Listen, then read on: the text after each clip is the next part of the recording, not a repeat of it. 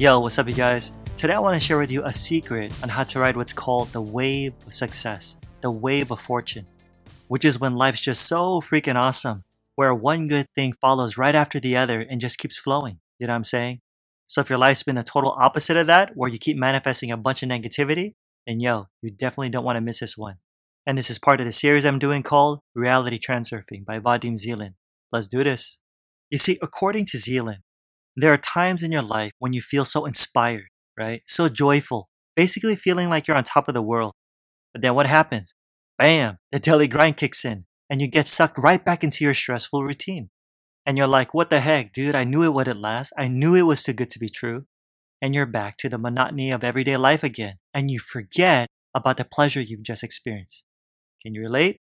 Now, the question is, how the heck do you get back to that feeling of celebration and happiness? That wave of fortune, that wave of success? Well, it's actually pretty simple and easier than what some of you may think. Here's what you do. Ready? Zeland says, first and foremost, you have to remember it. You have to remember how it feels. How? By being happy and grateful for everything that you have in this moment. Seriously, develop the habit of giving your attention to all that is positive and good. For instance, let's say you see or read or hear something that's really encouraging to you. Instead of just forgetting about it, as you probably would have done before, savor it this time. Take pleasure in it. Hold it in your thoughts and let it lift your spirit again. You want to keep that feeling of celebration alive and to cherish it, to nourish it, looking for the good in everything. Because by doing so, check this out, the vibration of your thoughts, Zeland says, will remain at the frequency of the wave of good fortune. You'll be attuning yourself to its parameters, which means the good news will increase and life will get better. No joke. This is how reality works, you guys. Okay, but what are you supposed to do when you receive bad news? Or the circumstance you're in makes it really stinking hard to be content. Should you just live in denial and put on a happy face? Nah, dude, look, I get it. Stuff happens. Things we don't like. However, from a purely practical point of view, from a practical point of view, there's simply no benefit in expressing dissatisfaction. In fact, it's highly disadvantageous, he says. Why? As I mentioned in another video, the pessimist looks at the world through what? Black tinted glasses. While the optimist looks at the world through rose tinted glasses. Either way, no matter what lens you're looking through, remember, you shift to different lifelines according to the quality of your thoughts.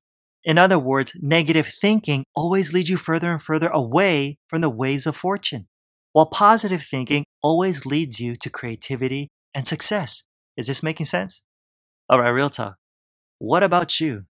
Are you stuck in that daily grind where you just ain't enjoying life that much anymore? Or are you constantly getting hit with one negative thing after the other, wondering when it's going to end?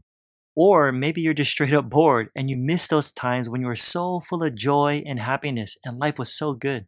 Look, if you want to get back on that wave of fortune again, that wave of success, yo, thankfully, it's not too late. It's never too late.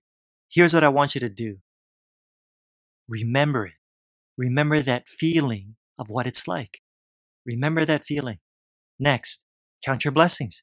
Be grateful for everything that you have right now. Because man, you'll realize how blessed you really are. For real. But what if you just heard some bad news?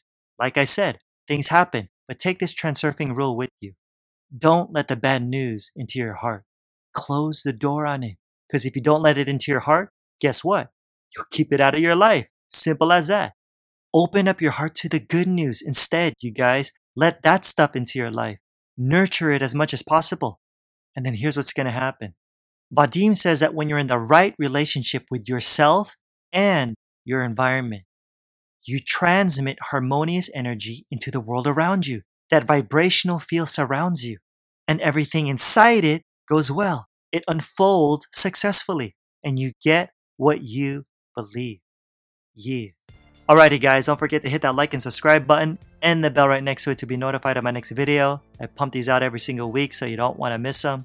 And in case you haven't heard, there's an official International Transurfing Institute for the English language endorsed by Vadim Zeland himself. And you can find out more by clicking on the links below.